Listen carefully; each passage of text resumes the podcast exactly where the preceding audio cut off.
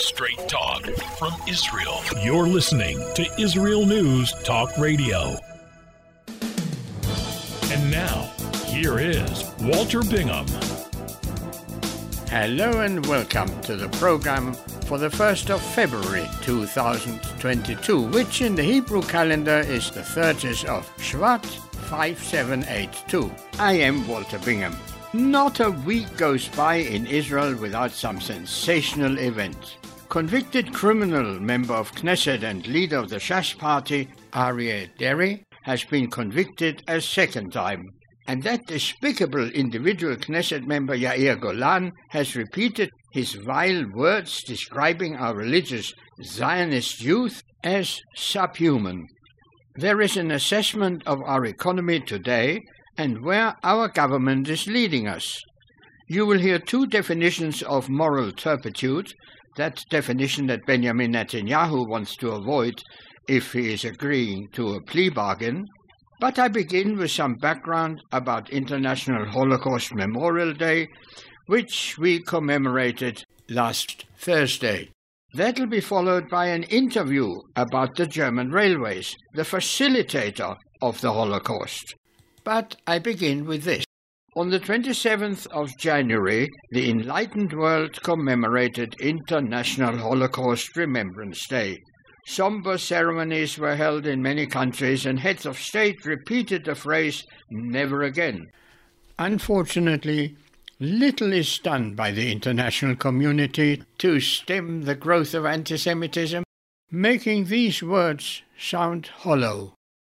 The date was chosen because the notorious Nazi extermination camp Auschwitz-Birkenau was liberated by Soviet troops on January the 27th in 1945.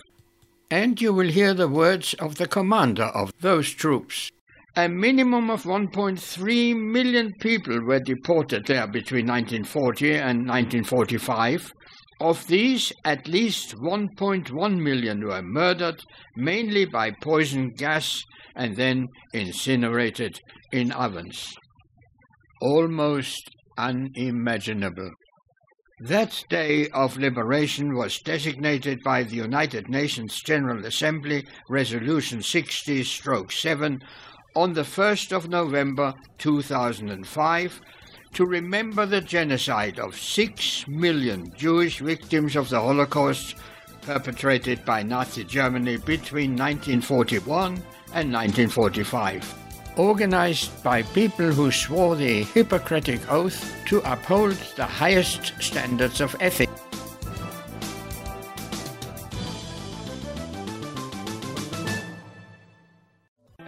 The return of the Jewish people to the land of Israel was prophesied in the Bible thousands of years ago and is coming true today. Shalom. Join me, Josh Wander, on Israel Unplugged. Listen in as we delve into the spiritual and physical aspects of the Jewish return to Zion.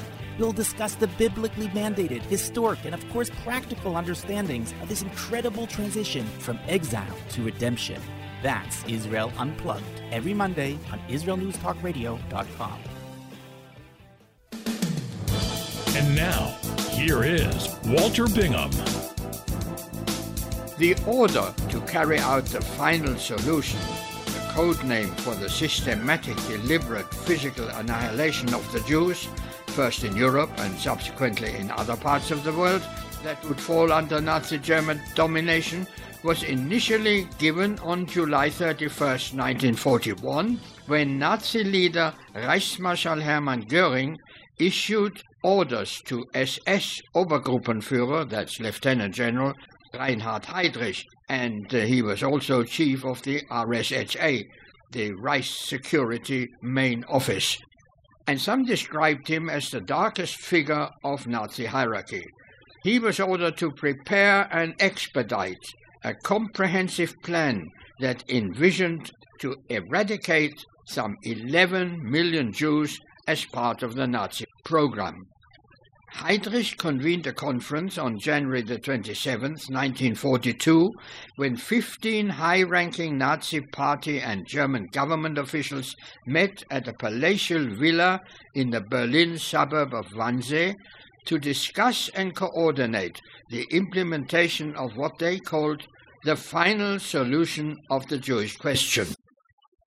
It is said that at some still undetermined time in 1941, Adolf Hitler Yamach authorized this European-wide scheme for mass murder, although his name does not appear on any of the relevant documents.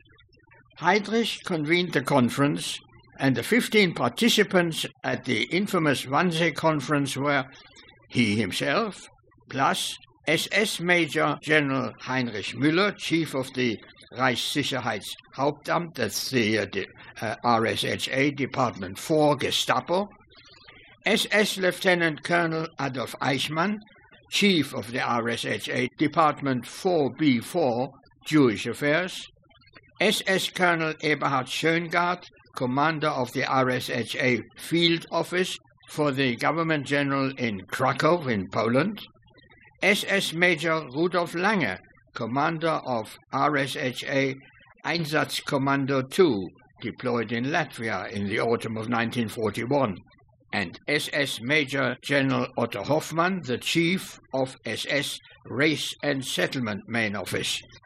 Representing the agencies of the state were State Secretary Roland Freisler, Ministry of Justice, Ministerial Director Wilhelm Kritzinger, Reichscabinet, State Secretary Alfred Meyer, Reichsministry for the Occupied Eastern Territories, the German occupied USSR, Ministerial Director Robert Leibbrandt, Reichsministry for the Occupied Eastern Territories, Under Secretary of State Martin Luther, Foreign Office, State Secretary Wilhelm Stuckart, Ministry of Interior, State Secretary Erich Neumann, Office of Plenipotentiary for the four-year plan. State Secretary Josef Bühler, Office of the Government of the Governor-General German Occupied Poland, and Ministerial Director Gerhard Klopfer of the Nazi Party Chancellery. The goal of the conference was to disclose to the participants that Hitler himself had tasked Heinrich and the RSHA with coordinating the operation. It was not to deliberate whether such a plan should be undertaken, but instead to discuss the implementation of a policy decision that had already been made at the highest level of the Nazi regime. It was Soviet troops under the command of Vassiliev Petrenko that liberated Auschwitz, where they saw more than 7,000 remaining prisoners who were mostly ill and dying. Petrenko was subsequently promoted to general. Many years ago, he was honored at a Jewish event in London where I sat with him when he told me how proud he is that his actions are remembered and that he hoped the Holocaust would never be forgotten. Here are two and a half minutes of what he told me in Russian. The translator was his editor, Dr. Ilya Altman.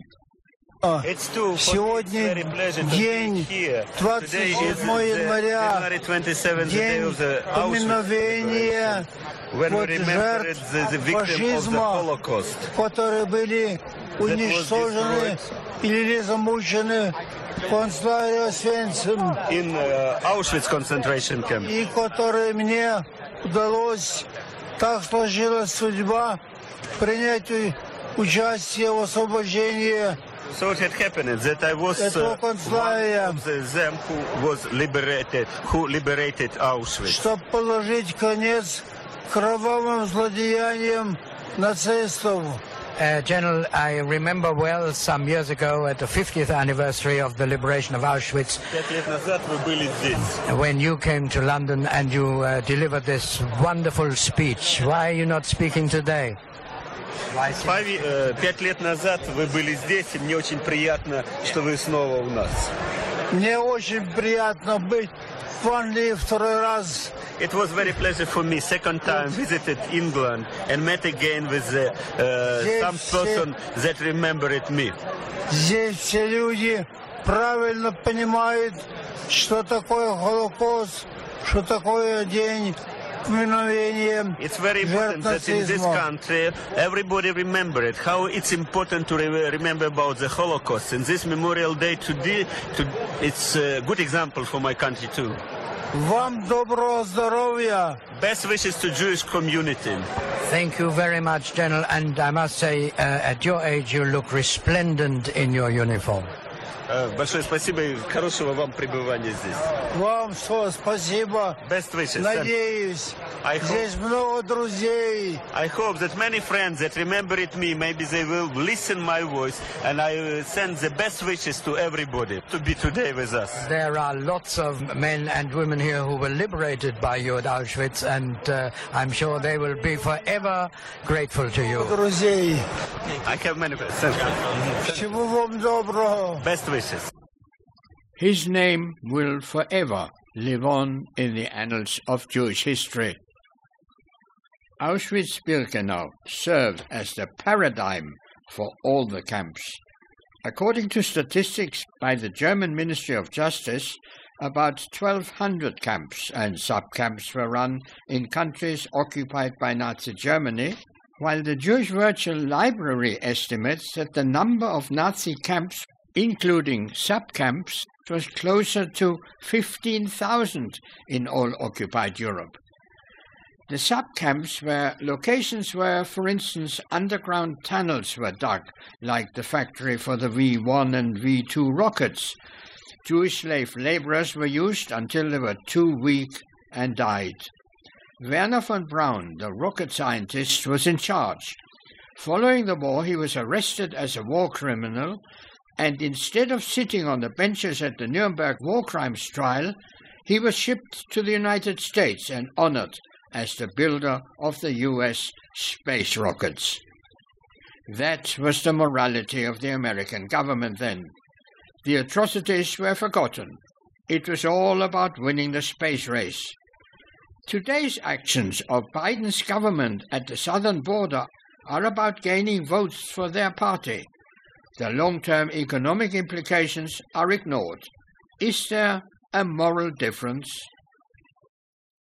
According to a news release about the commemoration of International Holocaust Memorial Day held by our President Isaac Herzog, this year's theme is Railways to the Abyss, the deportation of Jews during the Holocaust.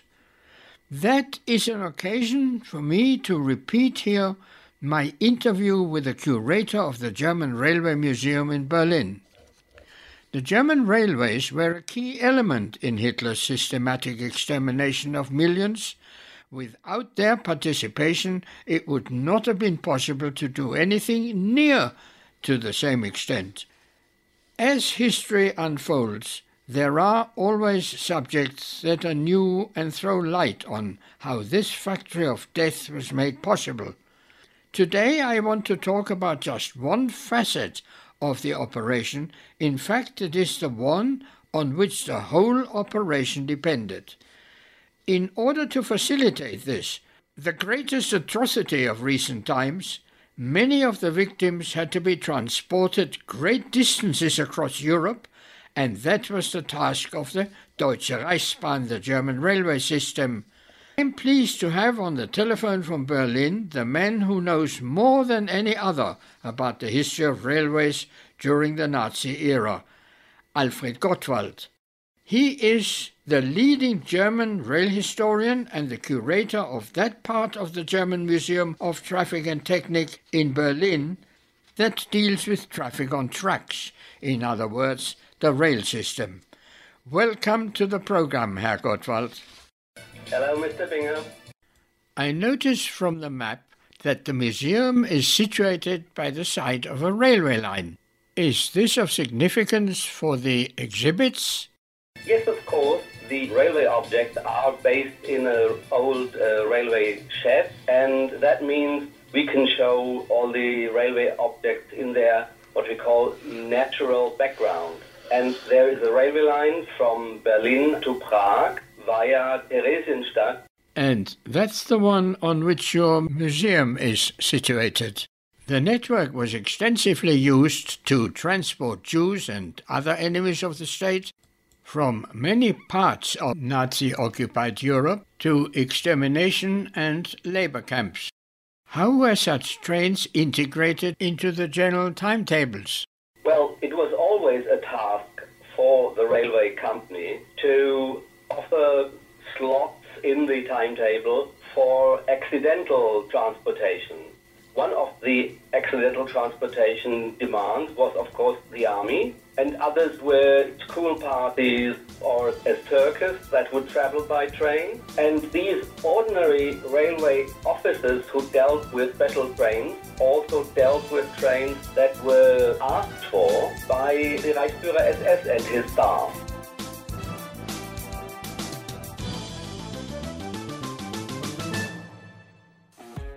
Hi, I'm Steve Miller. And I'm Matt Zucker. Join us for Lighten Up, where we take a look at the week's current events in Israel and from around the Jewish world through a humorous lens. If you've been paying attention during these crazy times, you know that it's a challenge to parody life anymore. But join Steve and I as we give it the old college try. Not only is being happy an obligation, but life is just too short to take it all so seriously. So join me, Steve Miller. And me, Matt Zucker. For Lighten Up every Monday morning at 10 a.m. Eastern Standard Time, 5 p.m. Israel, only on IsraelNewsTalkRadio.com. And now, here is Walter Bingham.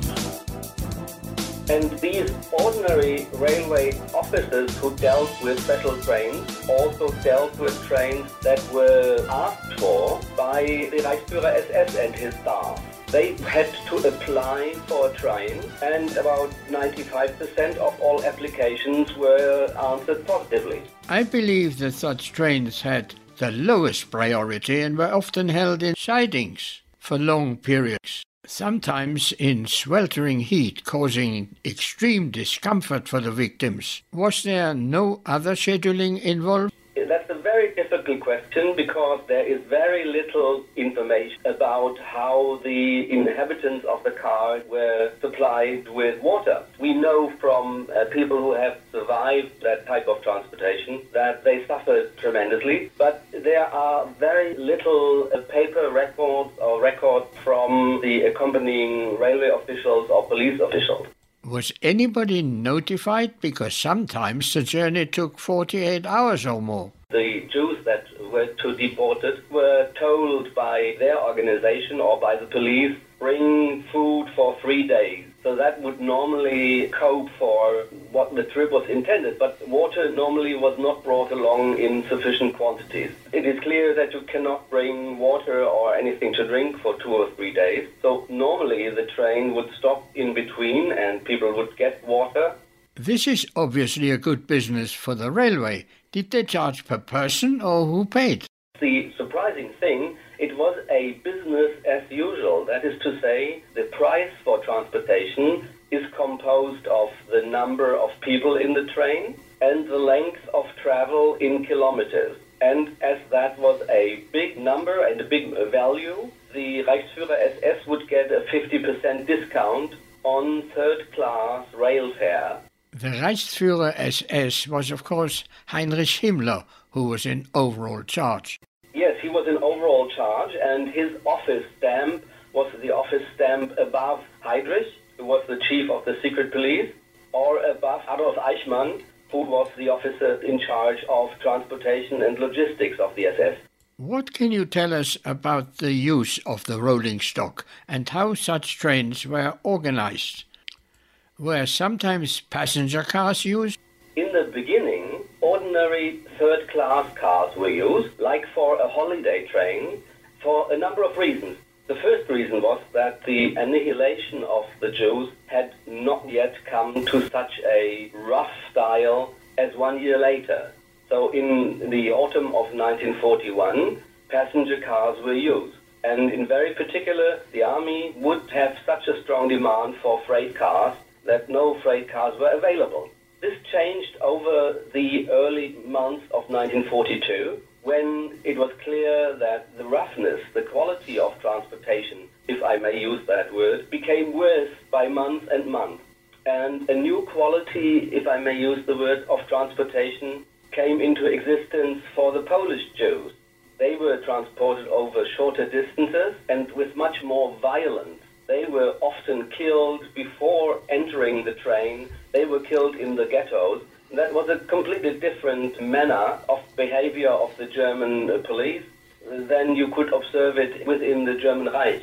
I'm not going to say that any of the behavior within the German Reich was decent, but within Poland it was much worse, and that type of behavior and of aggression against the Jews that reflected backwards into the other areas like France or the Netherlands or uh, the Deutsches Reich. Who was guarding the trains and how many guards were there? There was a standard, and that was up to one officer and 12 to 15 what we call green police. That's not the secret police that were also directing the road traffic and so on. They were ordinary men, ordinary policemen.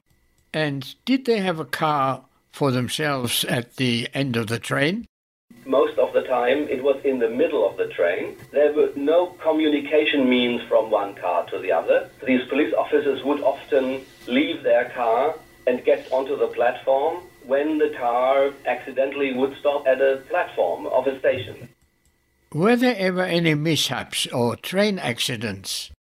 There is one description of a proper train accident in Poland, and there was a survey of the Attorney of State on the reasons of the accident and on the question even why the guards were shooting on passengers. But of course, this court case was closed down as soon as it was clear that those passengers had no rights anyway. They were ah. trying to flee the car when the cars were demolished. Were there any other breakouts or resistance en route? Much in transports from Germany, but we know that, for example, some Jews from France, sailormen who were strong and young, tried to escape from the cars and they went off the car close to Frankfurt on Main. But within about a week, they were rounded up by the locals, since it was pretty obvious that a male person of 25 or 30, not wearing a uniform, simply was not allowed to exist within the German Reich. There was also a train from Brussels going to uh, Auschwitz where some young Polish Jews that were not on the train halted the train by a false signal and they opened some of the cars and I think 200 people ran away. But they were facing the same problem. There was hardly any infrastructure within occupied Belgium to support them for a longer period. So most of them were rounded up within a fortnight. Now, back to the museum. Apart from a large model railway set and the general rail exhibits one would expect, what does the museum show about these infamous trains? It was part of my particular and personal occupation when I entered the job that the role of the German railways during the Third Reich would be much larger than in any other museum of the time. Particularly since we are only a mile away from all the central offices of railways and police and government in the Third Reich. And so it was clear that we would once have a wartime austerity locomotive, and we would also have a what we call a box car, that is a freight car for cattle and grain and so on. A symbol for the use of the railways for deportation in the years from 1942 onwards. Since our museum started having a boxcar on display, many colleagues from other museums have come here and asked for help in getting a car for their own collection. The character of a boxcar as a symbol for the Holocaust has been promoted by the Deutsches Technikmuseum very strongly.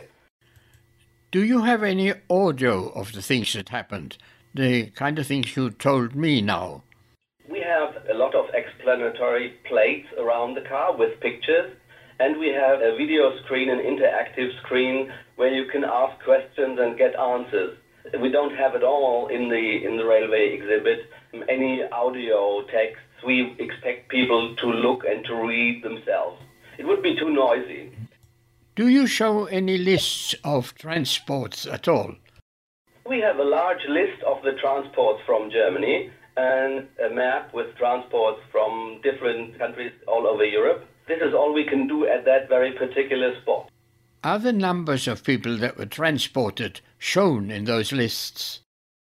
Oh, yes, of course. The calculation that we have conducted beforehand come up to roughly 3 million. 50% of all Jews that were killed in World War II were conveyed by railways before their annihilation. And we give figures for the different countries, and within Germany, we give figures for every city. What are the reactions or the responses of people for that particular part of the exhibit? Well, I would hesitate to say it's a good response, but what we can see is that many visitors are taken, they are impressed. We were fearing in the beginning that many people would ask, what has that got to do with railway history? But the question is not asked. I think all the visitors understand that this is an important part of German railway history. Has the museum ever interviewed any railway staff that was involved? You must keep in mind that uh, the museum was only opened in 1988. That would mean that every railway officer who was part of that logistical program would have been 80 years or older. And we know, like from the film of Claude Lanzmann, that they are very hesitating to answer. But you may know that German uh, police and justice officers have uh, interviewed many railway officers to a very limited results. Most of them were saying, oh, I could only look forward when I was driving a locomotive, or I would sign all the timetables without reading them. That was typical German bureaucracy lies, and I did not think it was sensible to repeat these interviews 20 years later.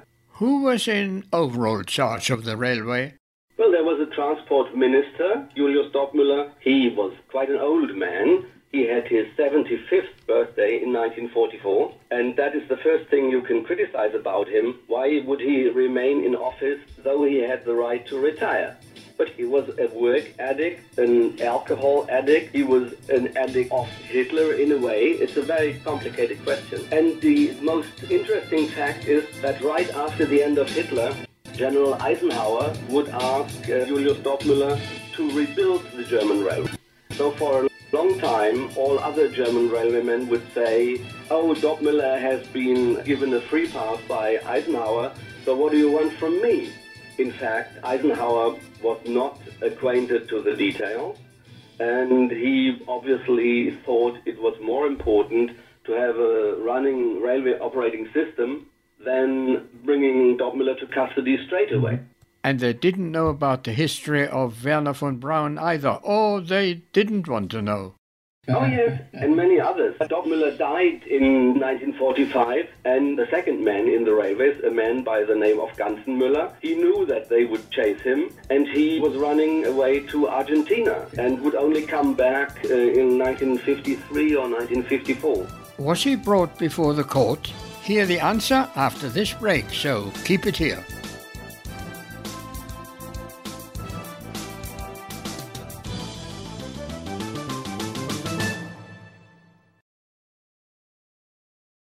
You're listening to Israel News Talk Radio. This is Shai Ben-Tekoa, and each week I'll be webcasting to you from Judea, origin of the word Jew, a people besieged and beleaguered in every generation. Nazi Germany is but a memory, but in its place the world invented the phantom Palestinians as this generation's internationally authorized Jew killers. Tune in for a different slant on life in Israel, Phantom Nation, every Monday. He was running away to Argentina and would only come back uh, in 1953 or 1954. Was he brought before the court? Many years later, it took a long time until he was brought to court in 1973 for participation in murder in a couple of hundred thousand cases. But then he was profiting from a proper German justice he had a heart attack in court, and uh, the doctors would say that whenever he gets into rapid movement or into rough action, right. he might suffer from a heart attack again and die. So the case had to be closed, and he carried on living for 23 years. Ridiculous. That's absolutely incredible. Now, let me change tack. I read that the first ever such train ran on June 14th, 1940, running from Tarnów in Poland. And that it was commemorated a few days ago in Poland with an identical journey. Firstly, can you confirm that date? And secondly, do you believe that such a commemoration was appropriate? Well, it is a very difficult question to answer. I'm not arguing with anybody, but we would say that certain trains from Vienna and from a place in Czechoslovakia by uh, late 1938 are to be considered the first uh, systematic deportations. But is it appropriate to commemorate such journeys by repeating them? I would not do it, but I am not criticizing other people about how they do commemorating. How many visitors do you get to your part of the museum? Well, the museum has half a million visitors every year, and about 80% of them make the way to the railway collection. So that would be roughly 400,000. What about school parties? Do you get those? Oh, yes, more than 50% of our visitors are school parties. It is part of the education program, but I'm not an expert on what and how 10 or 12 year olds can learn about the Holocaust by having a look at the car. I think children learn more about tolerance by interaction. Are these school parties from a large area or just from Berlin?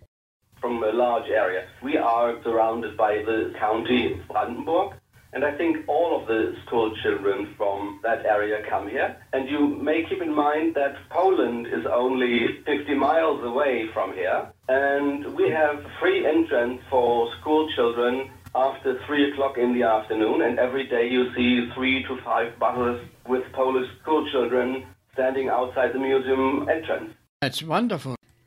What's the optimum time that one should spend in your museum? And how long do people stay? We have a survey about visitor behavior and visitor qualities, and it is interesting to see that the average time that a visitor spends in the museum is nearly two hours. That, in fact, means the museum is too large because within two hours you can't see it all. So many of our visitors, that's also part of the survey, come two or three times. The most important feedback that I heard, and that was quite heartbreaking, that I once met a lady from Hungary who had been transported in one of those cars, and that she was absolutely upset. She would say, Why don't you put a gas chamber on display? So this went for me, for my heart, and for my beliefs all the way wrong. I wanted to inform about the participation of the railways in the Holocaust, and she was thinking that we put the Holocaust on display as something the Germans had done all right that made me think quite a lot, but we did not change the exhibition as I believe that the feelings of a survivor are very important, but that is a different group of museum visitor to the younger people or to those who did not live in World War II. It's widely known, and we've already touched on that, that the whole German population in those days denied any knowledge of that subject. But with that amount of rail traffic, there must have been many people involved, from the cleaners of the boxcars to the signalmen, quite apart from the railway administration. Didn't they talk to family and friends, who in turn talked to their family and friends? This kind of talk goes around very quickly, and when the train stopped at a station, Surely the noise of humans in a boxcar must attract attention. How could the whole country deny knowledge of this? Or was all the rail personnel prohibited to speak? That's a very complex question. After the war, many of the railwaymen, as well as the policemen, would say, Oh, I was not allowed to talk to my family. There are quite a few books saying that this was only true to a limited extent. You must also keep in mind that other scholars found out that uh, the German population profited from Hitler. They profited from buying the property of the Jews that had been deported, or they were profiting from jobs that were getting vacant when the Jews were sacked. This is part of the national psychology that when you take part in a crime, or fraud of another group, you are not inclined to talk about it afterwards. I'm not embellishing this, but I'm trying to explain why there is so little description of it. The part that the railways played to a certain extent was not getting very close to the examination places. I know that in Belzec or in Sobibor or in Treblinka, of course, the trains were pushed into the extermination camps, and it is clear that the railwaymen knew what was happening there. But if you look at the number of those people who were actually having a look, the number was not very large. That's not to say it was a secret, but I think that the pressure on them to talk about it was not as strong as was the pressure on SS men who, though they were doing their duty, so to speak, felt the moral power to talk about it. It somehow had to get out of their minds that they were doing something that a few years ago was a crime, and now they do something in the idea of the government. It's now 70 years since the Holocaust, more than two generations later. What is the attitude today of Germans to such a museum? Do they support it or are they fed up hearing about it?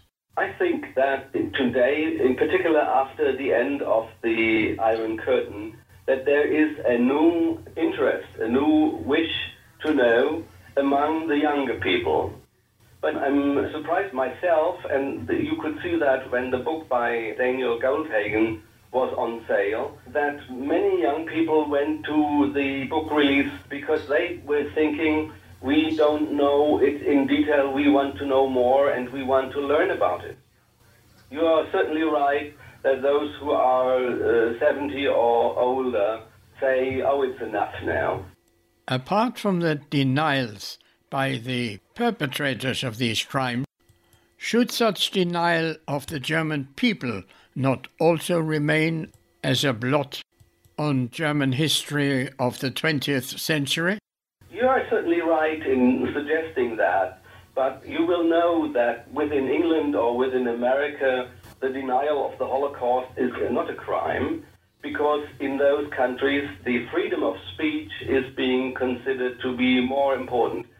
Um, I think you cannot control thinking anyway. So I personally find it difficult, not as to the Germans, but as to everybody, to penalize false thinking. I think that's the wrong way. Herr Gottwaldt, curator of Traffic on Rails at the German Museum of Traffic and Technik in Berlin, thank you for having come on my program. This program was first broadcast some seven years ago and I apologize for the deterioration of the telephone sound. Where do we go from here? It is now two years since the first outbreak of COVID 19 hit Israel. According to the Ministry of Health, to date there were 1.79 million cases of COVID infections, and regrettably, 8,318 people died from the disease. Worldwide, more than 5.5 million people have succumbed to COVID 19 in its different variations. This month, the numbers have spiked, and in Israel, between January 4 and January 17 alone, 387,214 new infections were recorded. The effect on the economy is bordering on the catastrophic.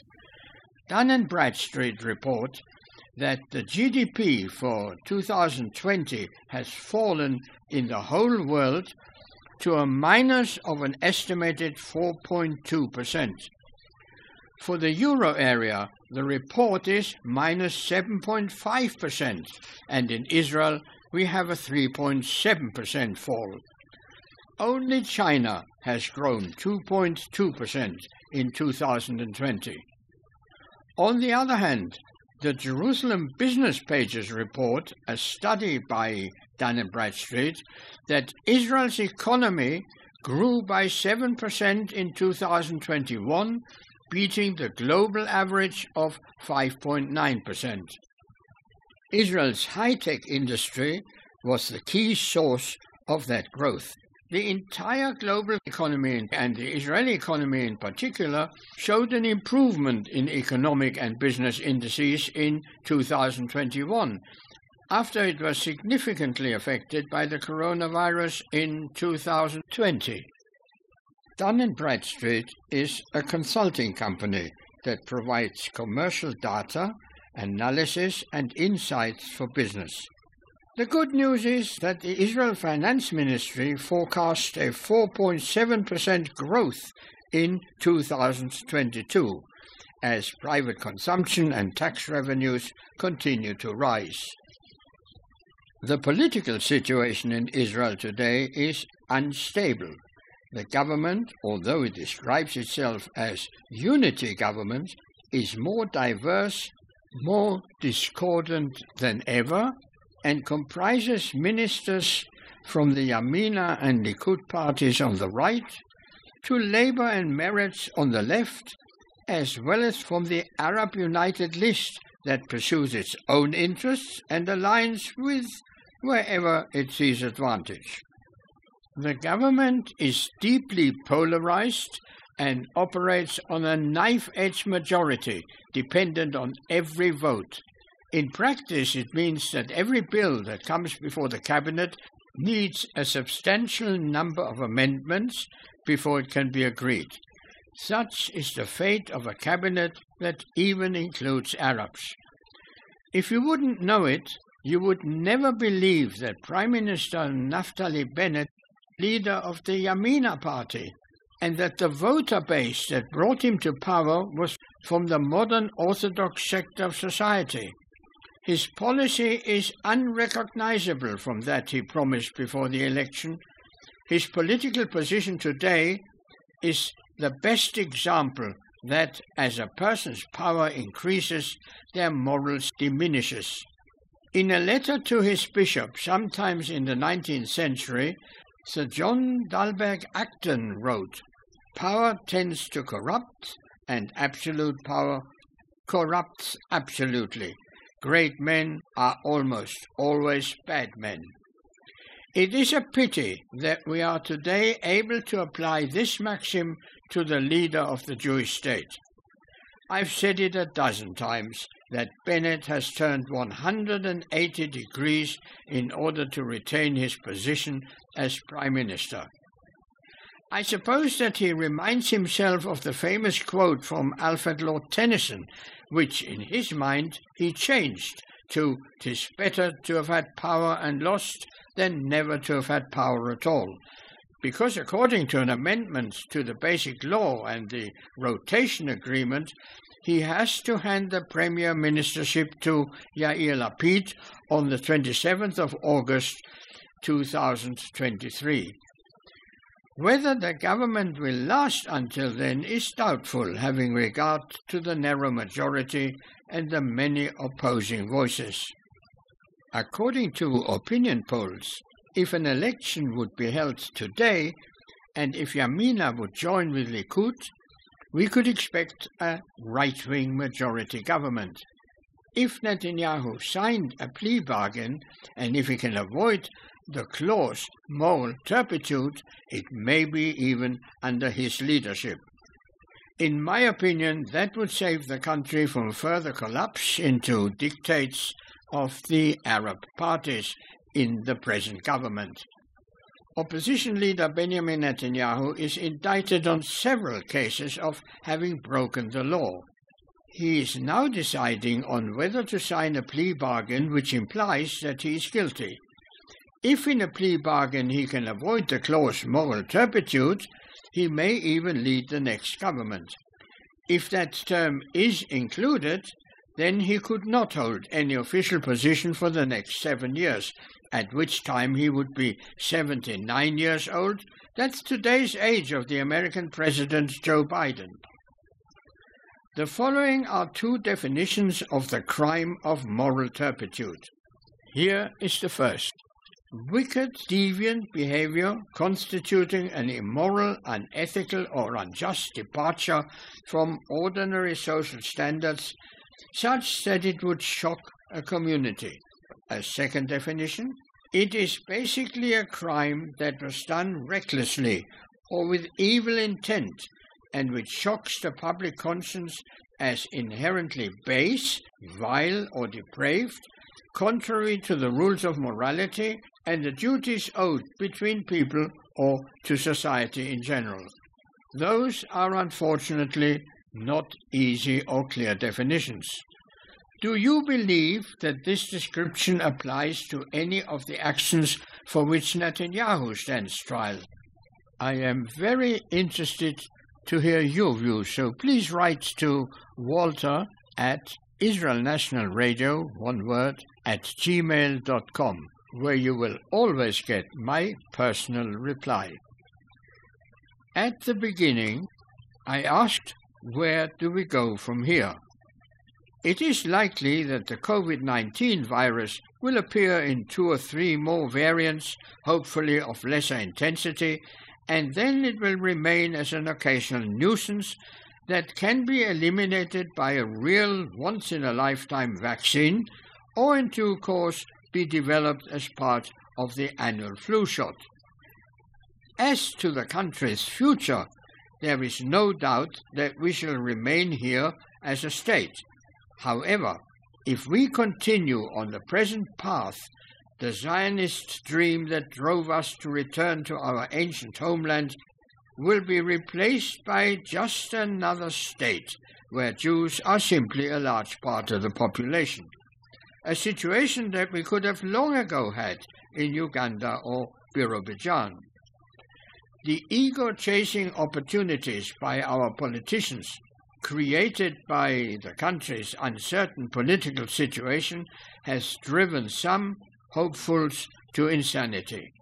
Therefore, I repeat that it is imperative for this government of Bennett to fall and to be replaced by one that views our country as the inheritance of God's promise, first to Abraham in Genesis 15, verses 18 to 21, confirmed to Abraham's son Isaac in Genesis 26, verse 3, and then again to Isaac's son Jacob in Genesis 28, verse 13. We have waited 2,000 years to have finally returned to our ancient Jewish homeland, and no manner of modern politics or political correctness will change that. One of the main players in world politics today is Russia, and here is a short history of its development. What we call Russia today was always a very large area of Eurasia. From 1721 until 1917, for almost 200 years, it was the Russian Empire, arguably the largest in the world, known as Imperial Russia, and ruled as an absolute monarchy. The effect of World War I caused considerable upheaval in that country, which led to a revolution of the working classes in 1917 and the overthrow of Tsar Nicholas II, ending century of Romanov rule. A bloody civil war finally ended when, in 1922, the Union of Soviet Socialist Republics, the USSR, was established covering the same area but made up of 15 socialist republics stretching from the Baltic and Black Seas to the Pacific Ocean, an area of more than 22.4 million square kilometers. It was the world's largest country, covering a sixth of the world's land area. Although a union of 15 national republics, its governments and economy were highly centralized in Moscow. In the meantime, Nazi Germany built up its war machine with the intention of establishing hegemony over Europe and Eurasia. In a maneuver of deception, the Nazis signed a non aggression pact with the Soviet Union and they remained allies until June 1941 when the German armies invaded the USSR. The rest is history. Following the defeat of Nazi Germany, politics between the Western countries and the Soviets polarized into a rivalry, mainly with North America, that became known by George Orwell's description as the Cold War. Between 1988 and 1991, there developed an incessant political and legislative conflict between some of the republics and the central government in Moscow. President Gorbachev started to lose control, and in 1991 the USSR disintegrated as a result of the leaders of three of the Union's founding and largest republics, the Russian, the Ukrainian, and the Belarusian, declared that the Soviet Union no longer existed and 11 more republics joined them shortly thereafter. Russia became officially the Russian Federation. Greatly reduced, it now has a landmass of 17.13 million square kilometers. Russia's head of state, the president, is empowered to appoint the chairman of the government, the prime minister, key judges, and cabinet members. The president is also commander in chief of the armed forces and can declare martial law or a state of emergency. Today, it is President Vladimir Putin, a former KGB officer who served alternately as Prime Minister and President since 1999. He now has extended the two constitutional terms to serve as President so that it may keep him in office until 2036. This places in doubt the government's description as a democratic state with a republican form of government. The actions of the Russian government point to the belief that President Putin is intent on increasing his country to the size that it was in bygone times. Therefore, the relationship with Russia is once again under considerable strain because of their expansionist policies. But there were other occasions when the West battled against Russian expansion, for instance, the charge of the Light Brigade during the Crimean War in 1854, a failed military action involving the British Light Cavalry. In 2014, Russia invaded and subsequently annexed the Crimean Peninsula from Ukraine. This event took place as a result of the wider Russian Ukrainian conflict, which is once again on the verge of developing into war. Israel has a very good relationship with Russia despite being pressurized by the Biden administration in the US to cool it or risk consequences. Because Israel receives considerable aid from the US, our government has in that respect to walk a diplomatic tightrope. It is at this point that it was planned to bring you an interview with the Russian ambassador to Israel. But understandably, current events involving his country are keeping him busy, so he postponed it to a later date. Finally, Deputy Minister Yair Golan of the far left Meretz Party, who should have been sacked from the Knesset for his choice of words to describe so called settlers, has been at it again, using the same words. Commenting on a violent attack on left wing demonstrators by masked men, allegedly so called settlers, this despicable individual wrote on Twitter, I quote, If they aren't subhuman, what should you call them? How much longer is this most unpleasant creature allowed to be a member of our legislature? He should be sitting at the Mukata in Ramallah instead of remaining in Knesset. That's a sign that in Bennett's government, religious Zionists are considered a nuisance. And with that rather unpleasant thought, I've come to the end for today. If you have any comments, suggestions, or even criticism, please write to walter at israelnewstalkradio.com where you will always get my personal reply. So until next time, This is Walter Bingham wishing you a pleasant and warm week. And please remember that your elderly neighbors are housebound during this cold weather, so check if they need anything. Goodbye. If you love Israel News Talk Radio, then you'll love our Facebook page. We keep you up to date on what's happening in Israel, plus little surprise treasures that we don't share on the radio. Go now to follow us on Facebook. Just look for the Israel News Talk Radio Facebook page and don't forget to subscribe and follow us by clicking on the like button. We post great stuff there that you'll want to share. Israel News Talk Radio on Facebook and Israel News Radio on Twitter. If you're hearing this message, everyone else can too. Advertise with Israel News Talk Radio and get your message out to people. We'll build a personalized package for you. Contact advertising at israelnewstalkradio.com. Straight talk from Israel. You're listening to Israel News Talk Radio. Hey, this is Jake in Anchorage, Alaska, and I love listening to all the super interesting interviews and up to date information on what's happening in Israel. Hello, this is Anna King, originally from London, now living in Israel. And what can I say? Israel News Talk Radio is my cup of tea. My name is Bhaskar. I'm from India and I love listening because you get to know the truth and wonderful voices from this lovely country. Mom! Okay, wait a minute. Hi, this is Chava Dax, and I'm calling for the rolling hills of Ma'ale Adumim, just north of Jerusalem. I always listen to Israel News Talk Radio to get all the latest news and commentary and to keep me up to date every day.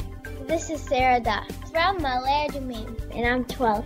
I wish Israel News Talk Radio was boring so my mom wouldn't listen to it all the time. Mom! You're listening to Israel News Talk Radio. News, opinion, and more.